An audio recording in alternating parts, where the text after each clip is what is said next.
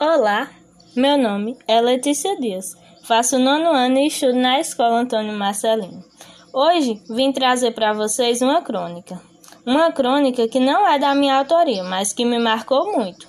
Ela foi escrita por uma das finalistas da Olimpíada de Língua Portuguesa no ano de 2019. Então, vamos viajar nessa leitura? O apanhador de acalantos, Beatriz Pereira Rodrigues.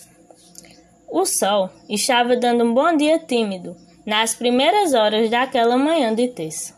Estávamos a caminho da feira da cidade. Meus colegas e minha professora já discutiam os assuntos, sabores e cores que encontraríamos lá. O ônibus mal parou e eles já estavam na porta, esperando ansiosamente para sair. A feira é pequena, típica do tamanho da cidade, situada abaixo da prefeitura. Ao seu lado fica a linha do trem, margeada por quaresmeiras, uma ao lado da outra, no abraço roxo e rosa sem fim. Cismando em querer dar boas-vindas ao trem que passa carregando nossas riquezas minerais, entre elas o famoso nióbio. A manhã estava fria. Via-se o vai e vem das pessoas. A feira estava lotada e era difícil caminhar pelos estreitos corredores formados pelas barracas e pelo congestionamento dos passantes, cada qual com suas sacolas. Alguns colegas estavam tirando fotos, outros degustando e descobrindo sabores, e eu observando as pessoas. Ao longe, a igrejinha branca em cima do morrinho do São João, nosso cartão postal, parecia abençoar o nosso dia. Entre todas as pessoas, comecei a observar um senhorzinho, bem mais velho, daqueles que usam o chapéu para sair de casa, que ia de barraca em barraca, parava em todos os grupos de conversa para puxar assunto, observava as frutas, mas nada comprava. Eu ali, fisgada por algum encantamento, vindo daquela figura magra e simpática, passei a observá-lo de mais perto, chegando a ouvir suas risadas e conversas. Às vezes pegava uma laranja e cheirava, as de hoje não têm mais aquele perfume. Sua senhora, que saudade!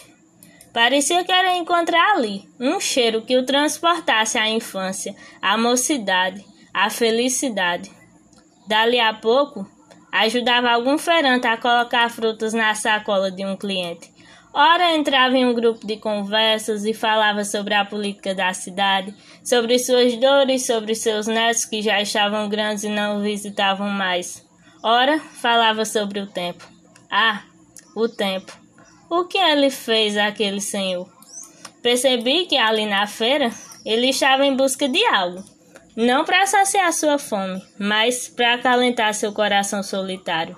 Atenção, carinho, risos, sentimento de ainda pertencer ao lugar e de ter com quem conversar. Fiquei imaginando o quanto as pessoas mais velhas podem se sentir sozinhos no vazio de suas casas.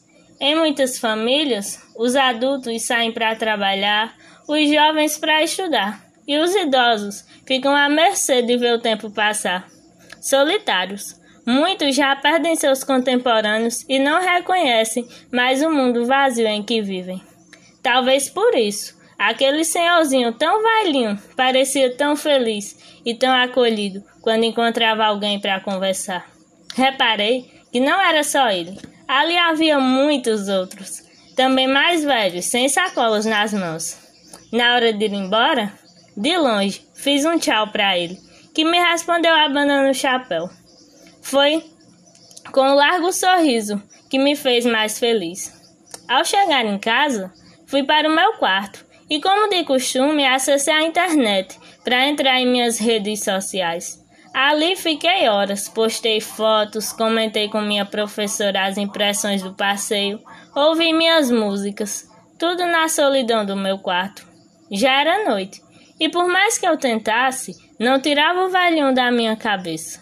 Fiquei imaginando ele levantando cedo, tomando seu café, arrumando-se e escolhendo seu chapéu de passeio para ir ao encontro do carinho das pessoas e talvez compensar a ausência dos seus filhos e netos. Então, percebi que, assim como ele, também me encontro numa grande solidão.